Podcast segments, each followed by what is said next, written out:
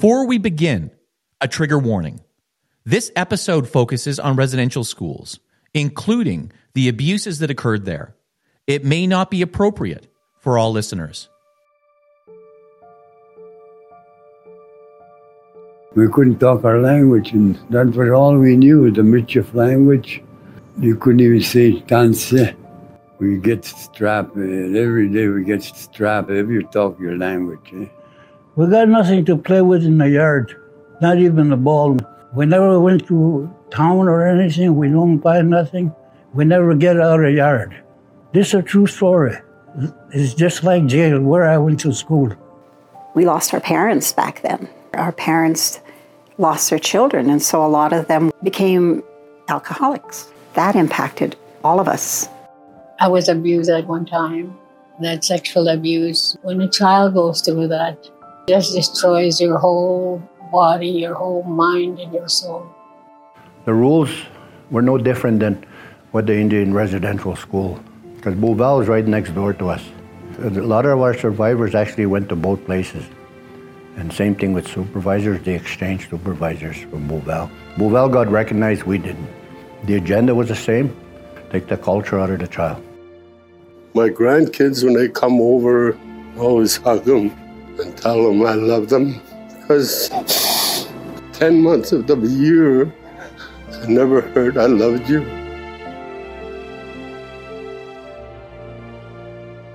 Those are the voices of Metis survivors of the Île-à-la-Crosse Residential School. They join us as we mark National Truth and Reconciliation Day on this very first episode of One Nation, Many Stories, a podcast brought to you by the Metis National Council.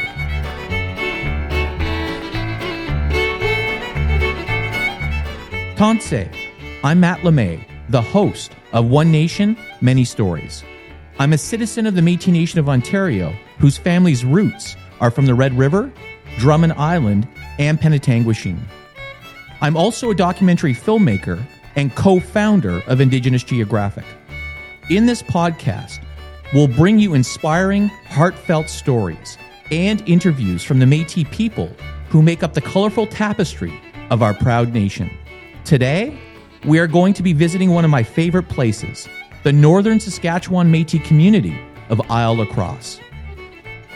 There we'll be talking with Metis residential school survivor Robert Merasty and Jordan Burnoff, who's a resident of Île-à-la-Crosse and a senior advisor to the Metis Nation of Saskatchewan. Before we go there, we first want to welcome MNC President Cassidy Caron to the podcast and ask her to share some thoughts around the National Day of Truth and Reconciliation. Tansi and hello everyone.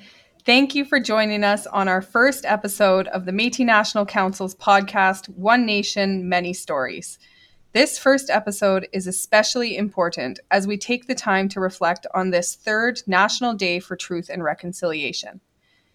In my time as president of the Metis National Council, we have witnessed many steps forward in the pursuit of truth, reconciliation, healing, and justice for survivors, their families, and our communities.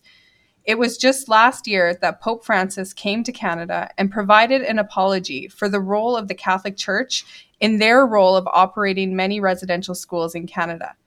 But there is still a lot of work to be done. Many Metis survivors still have yet to receive proper recognition or compensation for their experiences in these institutions.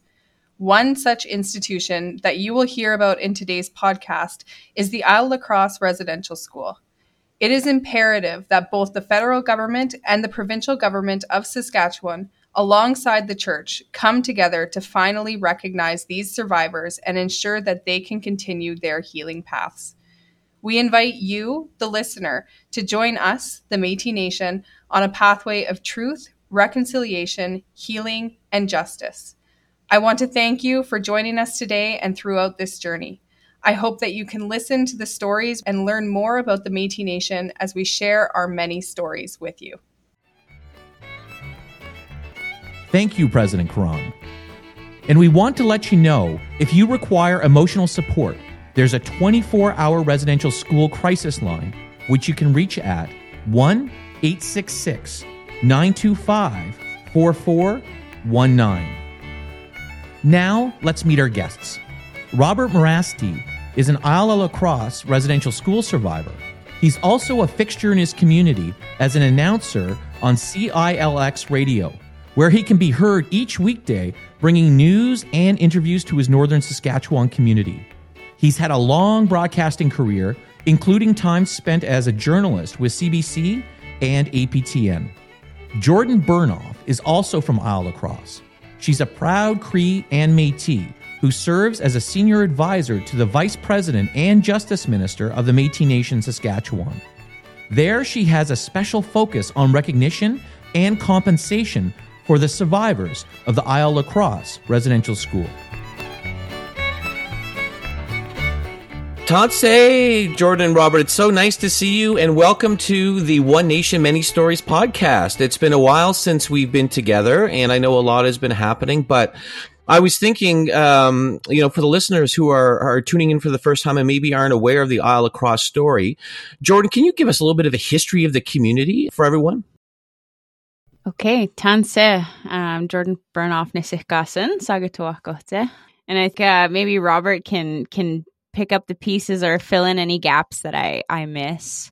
You know, I've I've actually been sharing a little bit about our community just as I'm doing work on climate and land issues. And the best way that I like to explain the community of Île-à-la-Crosse, it's a historic Métis community. And actually how it came to be, and this is kind of where our uh, our friend Robert here might might have more insight, but people used to live on islands and kind of like on their trap lines and out on the land and less in the community. And Île-à-la-Crosse actually exists just south of a continental divide. And so the river flows from the Hudson Bay to Île-à-la-Crosse and then from Île-à-la-Crosse up to the Arctic. And so it was kind of the perfect place for the fur trade and, you know, the original economy of Canada to to expand. Um, and it was also home to many Métis people and many First Nations people. There's a lot of uh, First Nations and Métis communities up in our community, and there's five rivers that flow into Île-à-la-Crosse, and the the Cree name for our community is Sakitawak, which means where the rivers open up. And so we have access to all of the surrounding communities around us. And I think, you know, some of the things that characterize our community are that we're kind of one big family. Everybody kind of knows everybody. Um, families have grown up together. Um, and yeah, it's it's very rooted in in language and the land, and that's kind of some of my my favorite parts about our community is that we have a lot of language speakers. It kind of like ends at my generation. Um, there's not a lot of young people that speak the language, but definitely our our elders and um, like my parents and that generation are you know keeping that alive very well and and it's in schools now so it's like it kind of skipped a few generations where um, we learned it in school but not necessarily carried on into high school and, and other things but yeah those are kind of the things that i think define Île-à-la-Crosse Thank you, Jordan. Thank you for sharing. That was wonderful. Robert, would you uh, share a little bit about of your family's um, history and your perspective of the community for the listeners out there? Yes, uh, my genealogy goes back a few generations to my great grandparents. Uh, my uh, great grandfather was French, Girard, last name, and my great grandmother was uh, a Mispunas, both born in the 1800s. That's where my genealogy goes goes up to, as far as I know.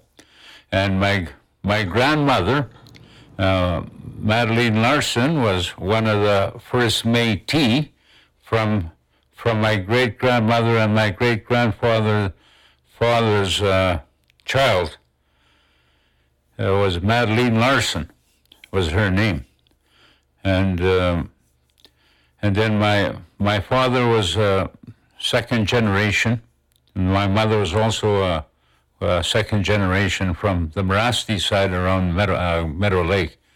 So my mom was uh, Bill C-31. She's uh, qualifies for Bill C-31, belonging to the Meadow Lake Flying Dust. Uh, but here in Île-à-la-Crosse, um, um, we've had a very interesting Métis community since since I knew since I knew when I was when I was a child. I didn't know how to speak any other languages except uh, Michif and Cree. I didn't know any English as a child. About 1956, that's when I first entered the residential school. So my my recollection of what happened uh, at home was very little because of, of my upbringing in the, inside the residential school. Uh, when I, when I re, uh, recollect how, how home was during the time that I can, all our languages were spoken in Cree and Michif. Everything was done in, in Michif, and we led a very traditional life. My father was a commercial fisher and a trapper. So uh, most of our food was uh, from the wildlife, the animals that he was able to get, like the moose, the deer, the beaver, the ducks, the fish, bannock and libe, and uh, all those foods that we enjoy today. When when when we uh, took it for granted way back then, today sometimes it's a little difficult to get. We we we we uh, still, our, our, our elders today are doing everything they can to maintain our traditions and our culture and our languages because it was lost. For example, many of our young people that went to the residential schools uh, didn't have the opportunity, enough time to learn their languages at home prior to going to the residential school because we were kids. I was just five years old when I entered the residential school at the age of five, at, uh, at the year of 1956. I was born in 1951. But I do remember my great grandmother. She passed uh, when I was in, inside the residential school. I was probably not even 10 years old yet. I used to run away, and where I ran to was my great grandmother's because uh, she was. My protector. She protected me right to the very end. She fought off people that came on that would come to uh, get me back from the residential school when I escaped. And uh, the last time that I did escape, I never found her. She had passed away, uh, but I was never told that she did. Thank you for sharing that. Oh, I mean, we were we're segueing in right into talking about the residential school in Île-à-la-Crosse, and you know, September 30th is coming up, the National Day of Reconciliation, which is a big day. I had the pleasure and the honor of being in your community last year, and uh, you know, had a chance to to meet many of the survivors and to, you know, have a be a part of a community uh, meal, which was wonderful, and, and hear some of the stories. But um, Jordan, maybe do you want to talk a little bit about uh, the history of the residential school and how you know it impacted the community and still impacts the community today? Yeah, absolutely. This is kind of uh, a piece that I left out of the initial history was that you know, and and Robert alluded to this that people lived out in the bush, people lived on islands, you know, they weren't necessarily in Isle Crosse. And many people that actually attended the school weren't even from Isle Crosse, they were from other communities. Um, so there really was a mix of Metis and First Nation students, and even non-Indigenous students. I've heard um, had attended the school as well. Um, the Isle Crosse Residential School is about 158 years old, and so that's older than Canada. That's older than the province of Saskatchewan.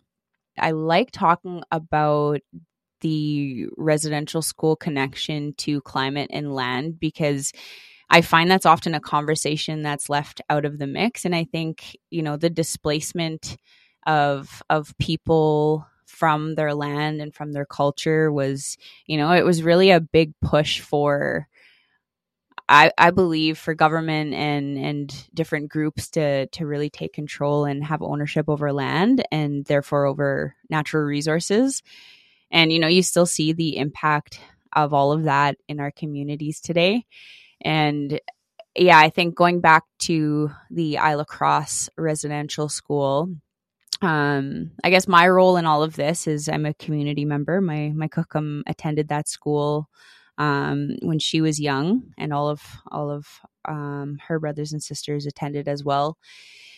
And you know, I think it impacted about what seven generations of people from the community um, from Isle Cross, from Beauval, English River First Nation, from from Patuanak, Buffalo Narrows, where Turnor Lake, you know, all of the communities. I think about there's about 40 communities in northern Saskatchewan, and I think about 18 or 16 communities were brought to the Isle Cross residential school and i guess in my in my daytime job i work with the minister of justice who's also the vice president of the metis nation saskatchewan and um, she's kind of made it our mission to to work with the Isle Cross survivors and make sure that you know justice is found for for what's been happening. And um you know for years there's been this little game that the governments both governments have been playing um, and it's it's that you know who does the responsibility lie upon. And i guess yeah historically as as i mentioned um, the school is over, older than the province it's older than the country. And you know the the people that that ran the schools were from the church and they were hired by the government to do so right? There's there's letters that we have that you know we've been gathering different pieces of data, different stories, different records. And there's records from the church um, requesting uh, can we have, can we please have 1,000 more Indian kids so that we can civilize them and show them, you know, how to be a part of this economy.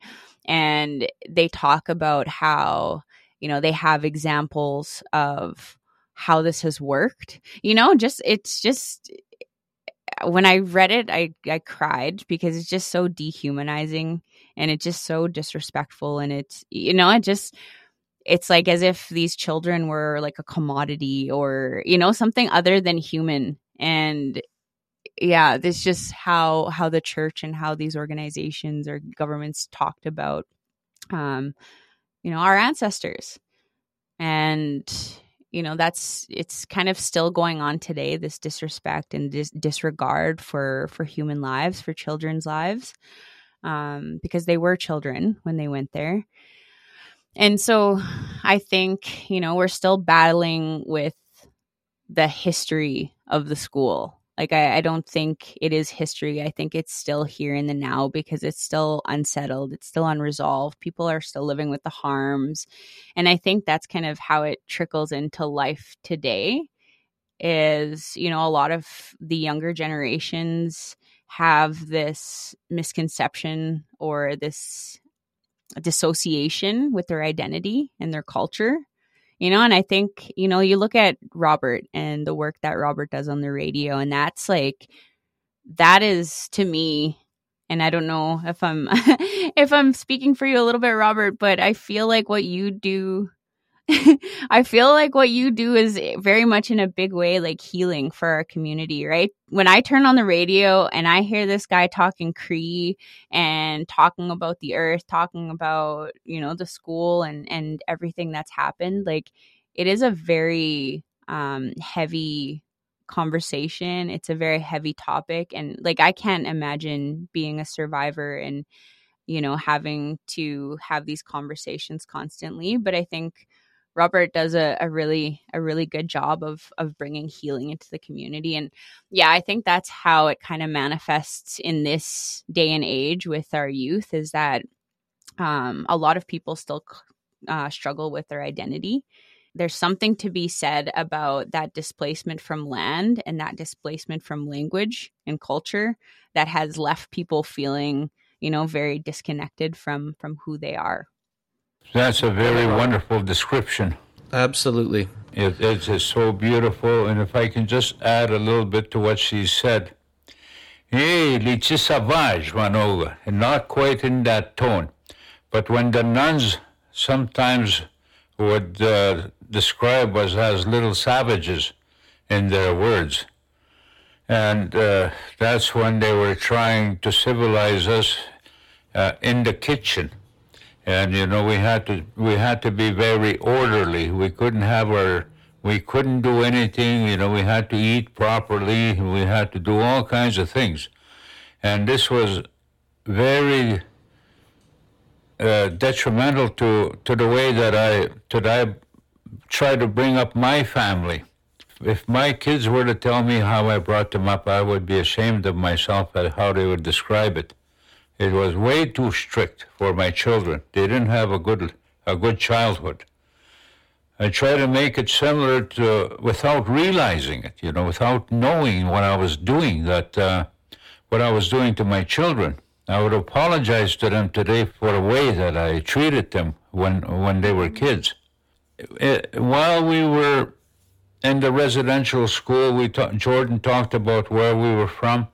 Uh, people were from as far away as Wollaston, the Hansons, the, the Hansons that now some of them have passed on. I think, I do believe um, maybe one of the elderly Hanson women is still alive, but in a hospital. Yeah. Terry Daniels, married to a Daniels. I think she's still alive. Emil passed away a few years back, but they were from Wollaston, Cree Lake, as far as Wollaston, as far as Cree Lake, and as far as uh, Dore Lake and Sled Lake. So most of the time we talk about from uh, Green Lake to La Loche, but they were beyond that. They were from as far away as Wollaston, Sled Lake, and, and Dore Lake.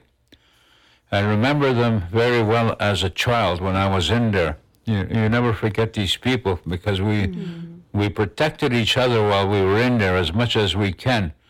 Jeffrey Moore, Alan Moore were like big brothers to me in the residential school, and some of the other people that, that I also that I also knew while I was in there. It was not a very healthy place to be as a child, but there we were. Uh, uh, many of us uh, that I, that are my age today, the, the people that you see at the residential school gatherings, these were all the people that we lived together when we were kids. But I still remember the, the the petites. I don't know if they pronounce it petit or petite, but uh, those were those people were very g- good friends of mine, like Eric Petit and Richard Petit and Michael, uh, the brothers. They were. We never had contact with the with the girls, so uh, we didn't know the girls until the residential school had burnt down, and when the new elementary school was built and was started to, to be used, then we started to know the girls at that time. But prior to that, most of the people, as described by Jordan, lived across the lake, Beaver River, and uh, as well as uh, Wet'suwet'en Bay, Sandy Point, around that area. They came, they, they lived at the residential school as well. And uh, they went home once in a while, but I do remember these people quite clearly. And um, as she said, there was also some non-indigenous people. The Derbyshires were there as well. They were they were a part of the group. They were no different from anybody except for their color. But we didn't. That didn't make any difference. We were all uh, we all lived under one big roof. Not a happy roof, but uh, one big roof. So, so there were people beyond La Loche that, that came to um, the residential school here in Cross. The very first day that I went in, I was met by a black robe. I still remember his name. We called him Big Bonnet. His name was Bonnet or something like that. They just didn't know how to pronounce it, so he is, so he became a big bonnet to us. And so was that that was one of the priests that was there? He was a, a lay brother. Okay, and then there were the gray nuns. Yes, the gray nuns as well. Ran the school. Oh yes, I, I remember. Uh, I remember some of these uh, gray nuns very clearly, very mm-hmm. well. There was some. Uh, there was one Sister Laroche and Sister Larmy, uh, Sister Baudouin and um, the older ladies like Eliza Aubuchon will remember the other ones. Well, and and another piece of Métis history is uh, Louis Riel's sister was actually a nun, and she worked at the school as well, Sarah Riel, and she's actually buried in our graveyard. Yes, there's a little special place for her there, eh? How many Métis students uh, attended the residential school and were impacted by it? You know, that's a very good question. But uh, as far as I know, there was at, at least a hundred in, in, in, in, the boys' side, but and probably uh, uh, the same on the girls' side. Yeah, and, and Robert mentioned as well, like his his mom would be considered like a Bill C thirty one Indian, as Canada calls calls us. Um, and same with my family and like my Kukum, like our family, and I'm I'm First Nations and and I'm also Métis. Um, but I'm First Nations because my my grandfather or my great grandmother was disenfranchised. And so that's kind of what would happen if people would deny their children to go to the schools or um, you know, if they wouldn't leave their their trap line or or the land that they were on, um, then they would lose their rights as an indigenous person. And so I think like that answer has kind of changed over the years a little bit, Matt. So I think there were a lot of Métis students that had attended, and many of those people and those families, um, you know, carry both First Nation and, and Métis ancestry. And there's actually I I visited with um a Setsuna, a grandmother from from English River, and she was she was telling me about um back in the day when they used to visit. And because she kind of just popped in with my friend's mom and they came and visited at uh, my parents cabin. And it was such a nice day. And we were talking about how it's it's so nice to just drop in and visit like that. And she said you know what? People always used to do that and it didn't matter if you were Cree or if you were Métis or if you were Dene.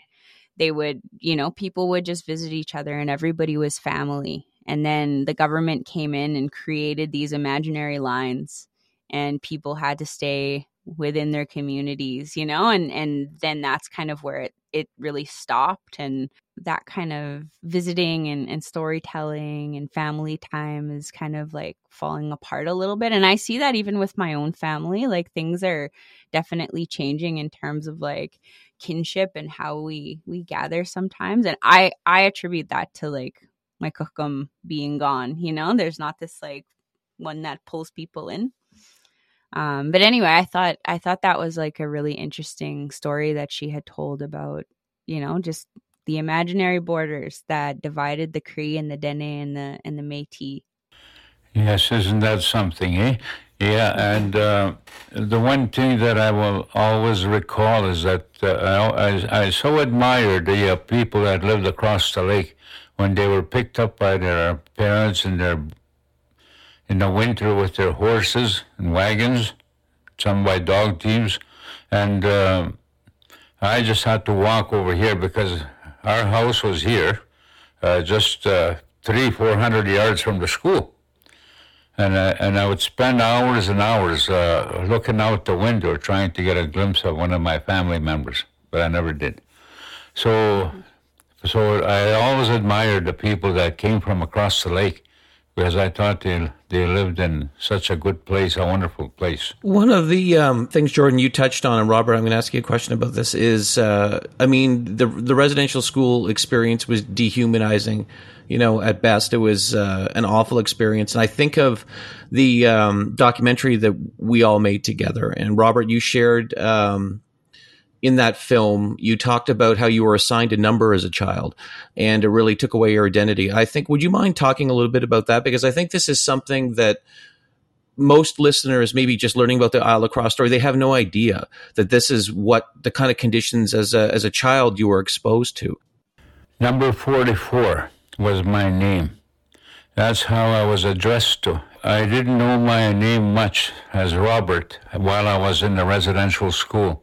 Everything was numbered your hat, your jacket, your mitts, your shoes, your clothes, your pants, your shirt. It was all number 44. Our bed was number 44. Where we sat was number 44. In the kitchen where we sat, my number was on there, number 44. Nobody ever sat there except myself. It was just, it was all number 44. And uh, everything that, that we, we did in the residential school was by number. Everybody was a number. And uh, we all, we knew uh, what, we knew exactly what to do, just like little robots, eh? We were like little robots. We knew exactly where to go. We knew exactly what to do at the time. We were, it was all time, time related. The time which we got up, our sheets, our towels, our towels were numbered, our toothbrush was numbered, and our glass was numbered. Everything was numbered. Nobody else could use it except you. That started to change when there became some local involvement. Uh, so, some of the lay brothers, like uh, uh, Brother Big Bonnet, had to leave or died or something. Um, then they had to hire some local help uh, to come in and work, and things were a little bit better. We still had numbers though, but uh, they now called us by name, and I sometimes had to be called twice because I didn't recognize my name, Robert. If they said 44, I quickly turned around.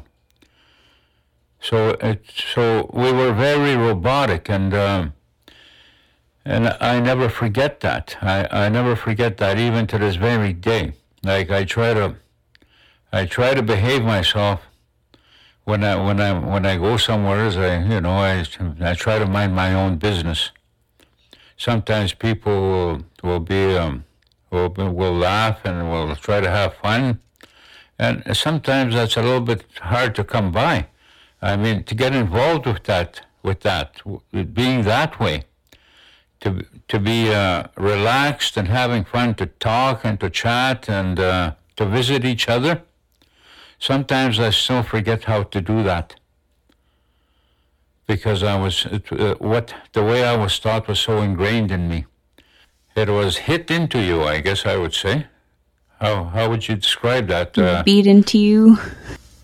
So that's how I remember that that portion. There was other there was other there was other things that that happened while we were in there, besides being a number. There was there was other there was all kinds of other things that affected us that impacted us while we were in there. And we always had to line up. We always had to line up when we went somewhere. When we went to the kitchen, everybody lined up. We never went in a, in a mad rush going anywhere. We had to line up. When we went to church, it was all in a line. We all st- stood on the sidewalk, walked on the sidewalk. We didn't walk on the grass or, or anywhere like that. We, we were all very neatly dressed. We had to be very neatly dressed. Nothing could be in a, your hair had to be very neatly well done. It could never be in a mess. It all, it, never, and people spent time, lots of time in front of the mirror. I, on the other hand, had really bushy hair. I had an afro, so I had a little bit more difficulty trying to comb my hair as Elvis Presley. Mm-hmm. Mm-hmm. You had the Elvis flow. yeah, I had a, I had that all right. and back to the residential school in terms of uh, how uh, uh, our upbringing in there, it was very strict. Everything was um, very strict, time related, and you had to do exactly as they said, or else you got whacked with something. It was whatever they had in their hands or the back or, or, the, or their palm or the palm of their hand. That, that was very common. There was no other way but their way. No other way but their way. You couldn't cry. You couldn't cry either, otherwise you got hit, you got the palm. If you cried, you got the palm. This one name that comes in two names actually. There's there's a, a Henbury. He was one principal, And then there was a waltz, and he was another principal. And another teacher that I remember was an Edwards. But these people were very strict. Uh, so strict because um, one of the things that we didn't have was English speaking. We didn't have the language to learn. We didn't have that language at all, so it was very difficult for us to learn. So we went and marched to the principal almost on a daily basis. And when you walked into the principal's office, you had to put out your hand right away. As soon as we entered the principal's office, the principal knew in their way that we did something wrong, even though we didn't do anything wrong. It's just that we didn't know how to learn well with English, eh? Some of us, did, I for one, didn't know how to learn, didn't know how to speak English. And I remember some of the girls, oh my goodness, I remember some of the girls that, uh, that uh, were tortured in there's so much. They had to do things like kneel on chalk and in the corner, kneel on a chalk on each knee and with a big with a big textbook on each hand. They had to stretch out their arms and the teacher would put a textbook on each hand and they would have to keep their arms straight across. And if it went down, they would get a ruler on their shoulder. And when they when the when the ruler hit the shoulder or uh, the yardstick, when the yardstick hit the shoulder, they would have to bring back their arms up so that that they would be parallel to the shoulders. And with the chalk, they couldn't they couldn't kneel. Uh, I know some people today that still have knee problems because of the chalk they had to kneel on. I don't know why that never happened to me. I, I just don't know. I just don't know why. Maybe it didn't. I just don't remember it. Maybe I just blocked it off. But I remember these guys. I'll never forget the girls that were tortured so, so much, that were in so much pain while being in there. You probably know Bernice DeRocher, Louise Kenny, Tanton. These were these were some names that I'll never forget because they cried so much because of the pain that they endured while they were in there. Because we couldn't understand what the teacher was talking about. We didn't know English, and uh, that was the, such a difficult, difficult era. Like the grade one, two, three, and four. I don't remember much about it except for the torture. Thank you for sharing that, Robert. Why hasn't uh, the Île-à-la-Crosse school been formally recognized by the provincial and federal government, and why haven't survivors been uh, compensated? It's been um, decades and decades of litigation, and uh, you're you're back and forth now with the government. Why has the Île-à-la-Crosse file not been attended to?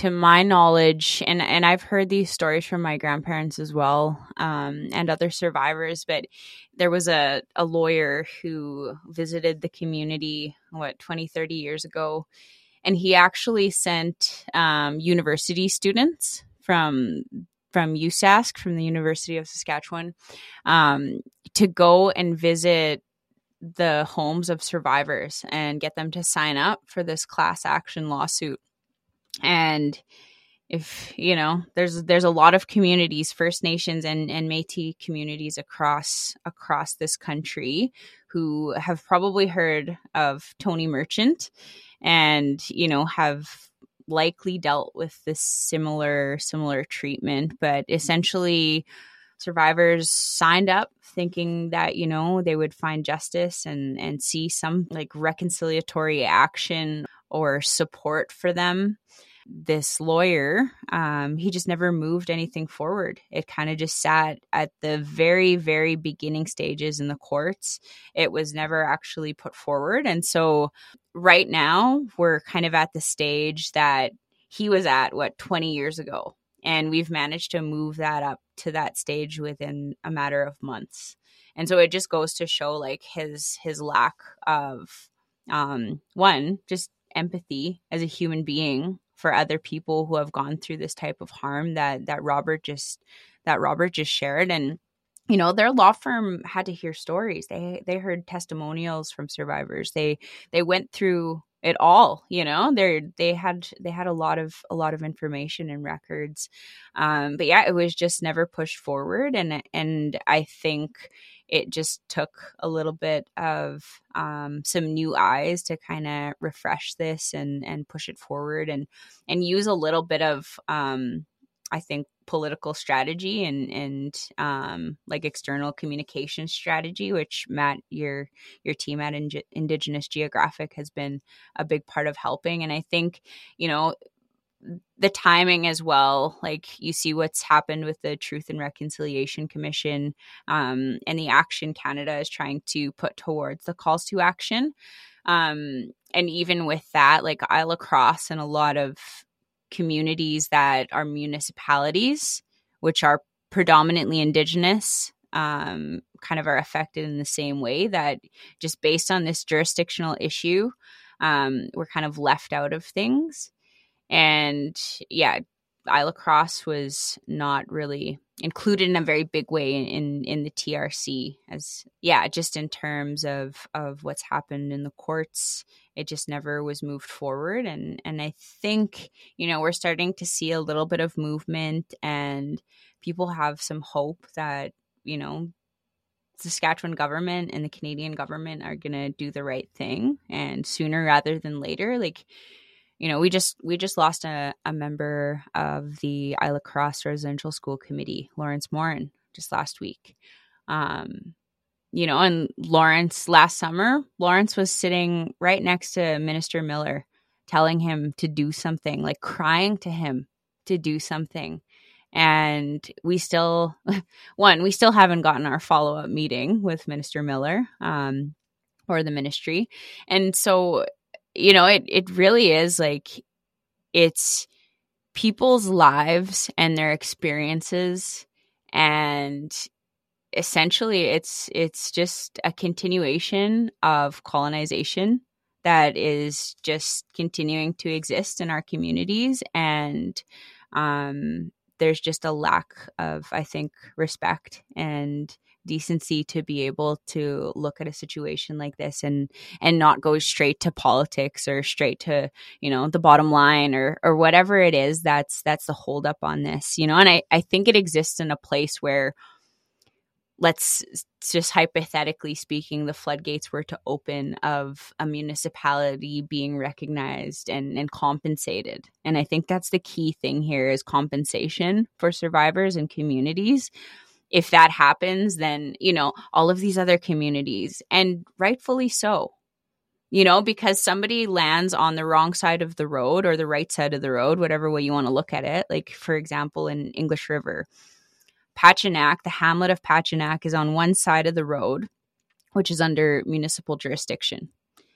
Probably 100% indigenous or 99% indigenous people. And on the other side of the road is the First Nation you know, and just because of this political jurisdictional thing that exists, and this is by design, created by governments by design, that this issue and issues of similar nature can't be sorted, you know, and I, I so I don't know. I, I think there is this ghost ship of meritocracy that exists that, you know, the government creates this this you know this picture of barriers that they have to be able to help. And it's it's kind of interesting because they created it you know which it almost it acts as a barrier for things to happen but it safeguards them as well and so i don't think this is an issue that the survivors need to solve i think this is an issue that canada and saskatchewan need to solve and they are doing it at the cost of human lives. They're continuing to do the wrong that they had done in the beginning when this all started. Absolutely. I, I recall being in that room with you and Lawrence, uh, and our condolences. Um, and I remember him sitting next to Minister Miller, and we filmed it actually. And uh, Minister Miller, if I'm remembering correctly, said stuff would be happening last September. Yep. You know, and nothing's happened. The you know survivors happened. survivors are dying and they're waiting for justice.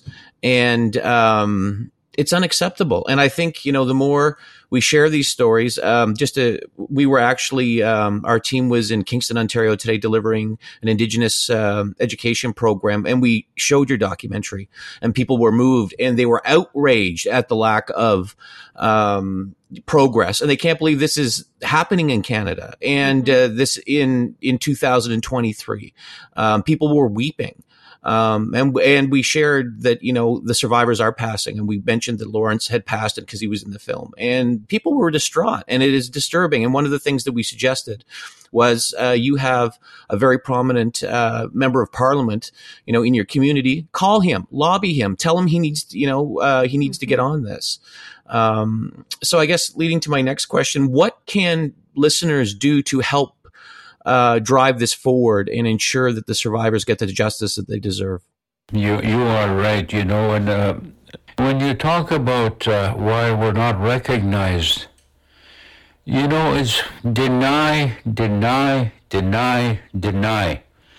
Everyone denies that Île-à-la-Crosse was a residential school. Nobody wants to admit it.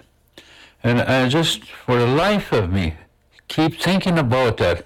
When I first rec- uh, got involved in in uh, realizing that you know there was compensation being handed out to the Indian residential schools, and I thought, why not Île-à-la-Crosse? Why are we not included in this?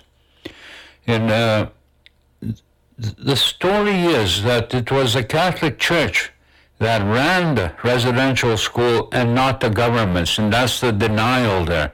So the federal government is denying that they were involved, but uh, instead the Catholic Church and the provincial government also denies that. And as well, the Catholic Church will not admit it. Will not will not will not admit it. So nobody wants to admit that uh, Île-à-la-Crosse was a residential school. They all want, they, they don't want to take, they don't want to accept that they did. They refuse to accept that they ran the residential school here in Île-à-la-Crosse. So everybody's denying it. It's, it's mind-boggling because it's like you look at the the announcement that just happened with um, the Beauval Residential School, which is just what forty five. maybe I drive too fast, but an hour away from Île-à-la-Crosse and there were what 83 children found unmarked burials i think most of which were children and there was about 12 infants. And you know our survivors talk about the people that taught at the Île-à-la-Crosse residential school. They also would move them to the Beauval residential school they would have the same staff. They would you know they would just move people around and um i won't share who who shared this but um you know if there was an instance where there was sexual harm on a child and you know the adults caught wind of this and so they took the man who did that and just moved him to another school.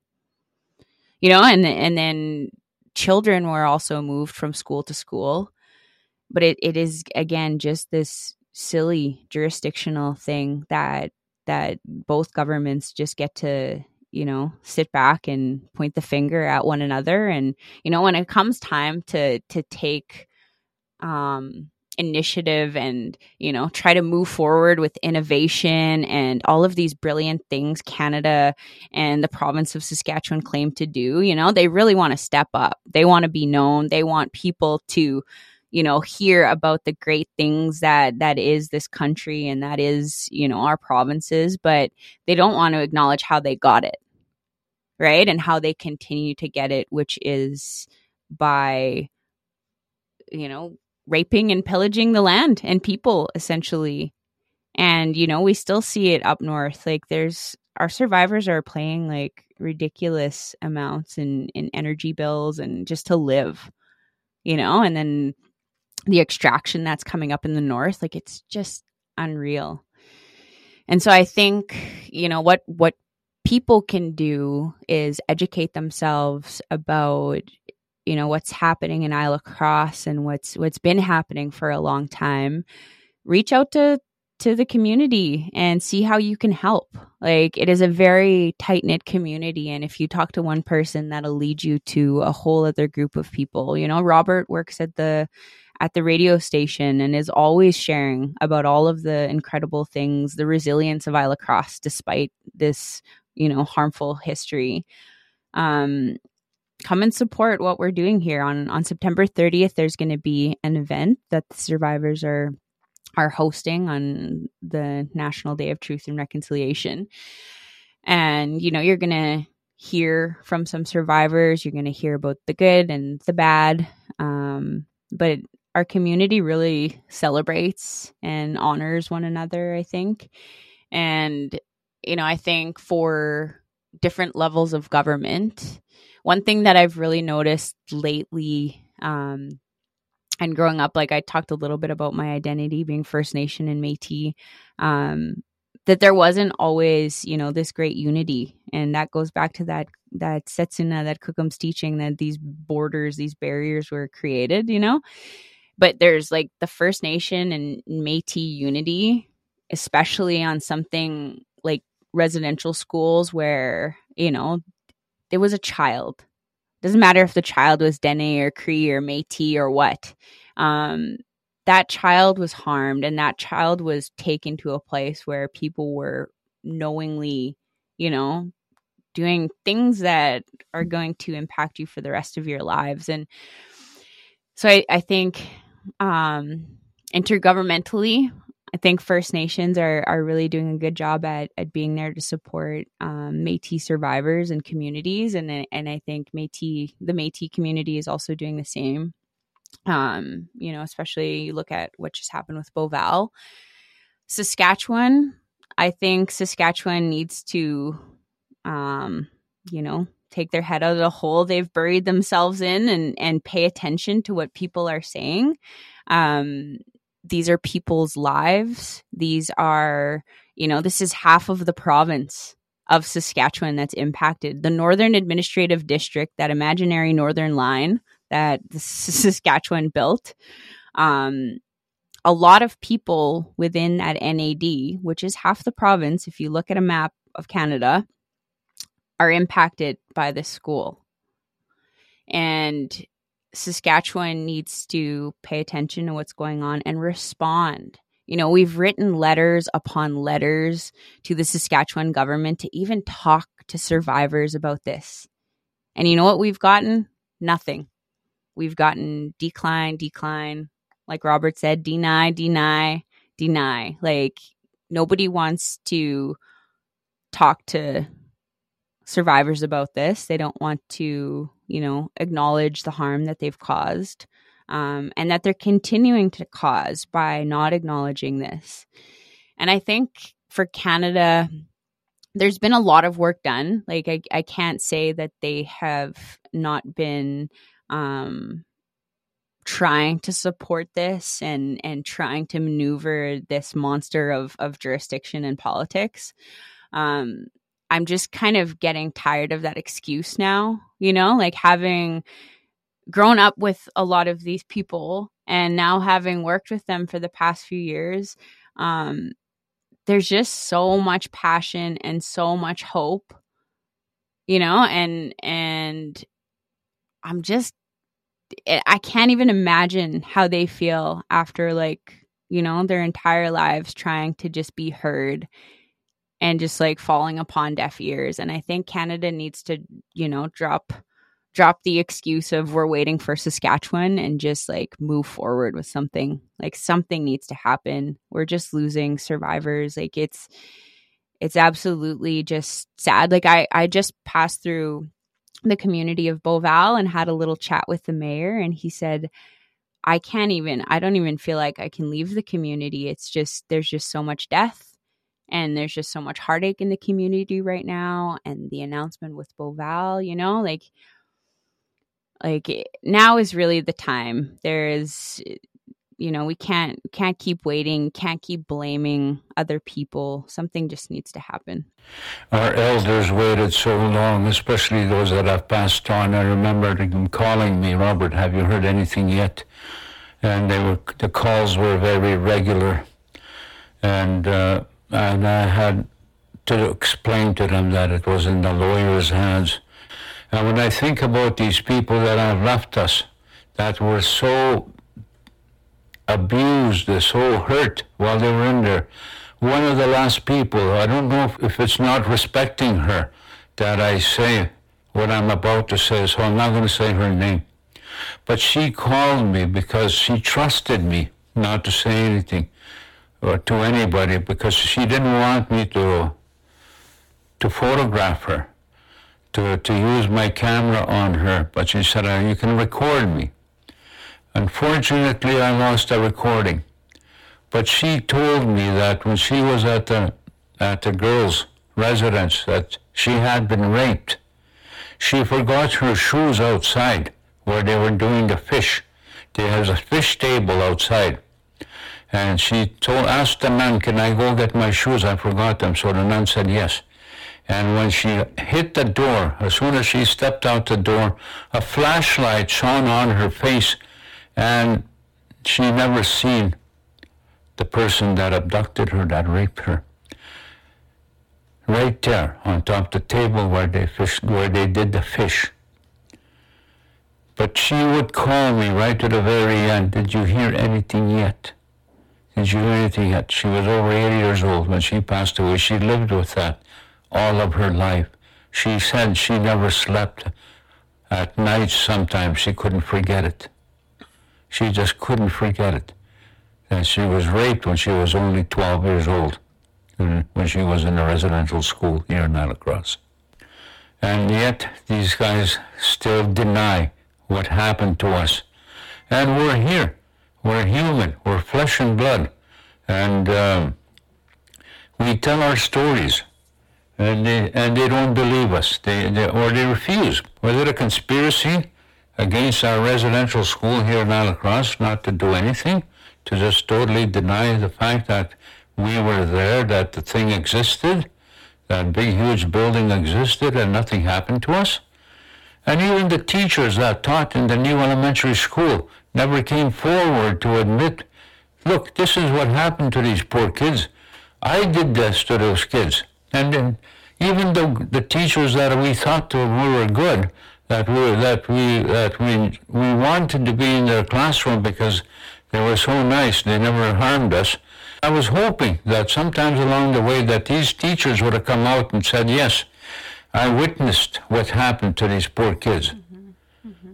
But they never did. They never yeah, my did. mom uh, shared a story about one of the teachers, like even when she was in school, um, one of the young women, I think it was her first teaching job, and I don't know if it was that same principal, Robert, but this teacher had explained like she, the teachers would get called to the office and they would have to watch children get strapped or hit.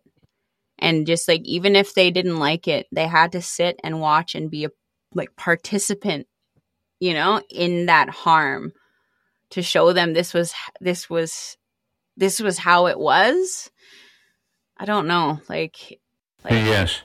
Uh, you know what my favorite time of school was, Jordan? Hmm. My favorite time of school was uh, when the practice teachers came in. Yeah. The, that was my favorite time of school because they didn't have a clue what was going on. They were being the regular, real kind people that they were. They were not influenced by anybody because they were new to the community. They were new to what was going on in Île-à-la-Crosse. They didn't know what was going on. So I couldn't. Did you like children? Oh, yes, you know. Mm. Yeah, they just, they were absolutely wonderful people. And that's when my favorite time of year was. Wait, I always waited for the practice teachers to come in. So on the, th- the 30th of September uh, is coming quickly. I can't believe how how fast time goes. But uh, so what is happening in the community on the 30th? The folks at the Elders Lodge are putting together. I've been in contact with Dorothy DeBrule, and she mentioned that they're going to have something similar to last year, is what we did. Um, there were guest speakers who, you know, shared a bit about their experience. Um, last year, and Matt, you can you can probably sit with me on this one, but there was a a kukum, a grandmother that shared her story, and she only spoke Cree but you could feel it. You could and and i can i can understand very little and that's what i mean like we were probably feeling riding the same wave of emotions that you know very much probably didn't understand most of it but like you understood how this woman felt you know? You could see her pain like as a child she spoke fully in Cree and then there were moments when, you know, she was crying and then there was moments when she would laugh and and tell jokes and use humor to to cope, you know, and it was just such a it was a beautiful story. I understood it without understanding it, if that makes sense.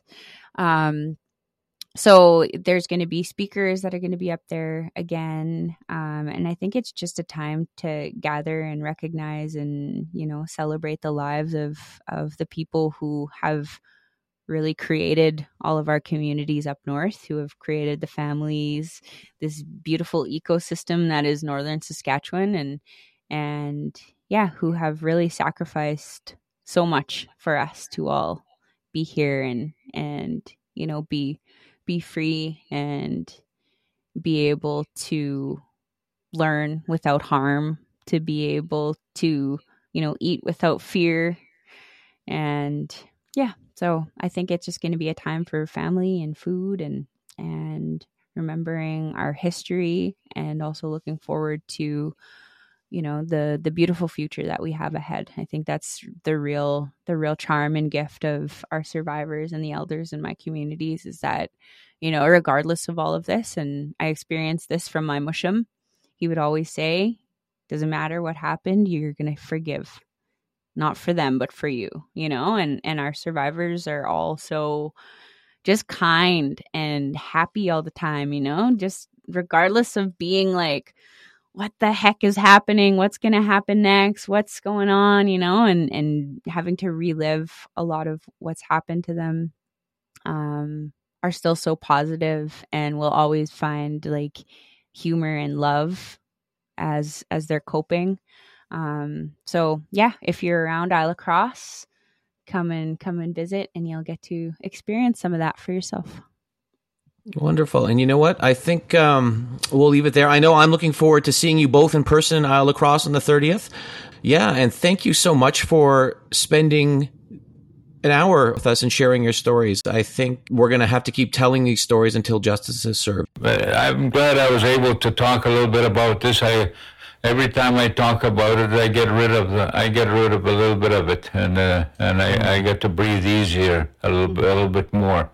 Oh, that makes me happy. I, I'm always like afraid that asking you to continually have these conversations is hard for you. So it, it comes it comes to me. It hits me like right now. It's just starting to hit me now. When I, when I think about the people that we lost, like Lawrence Moore and sat right across from me at the kitchen table where we ate. Yeah. Mm-hmm. he's with us now. Yes, he's in peace.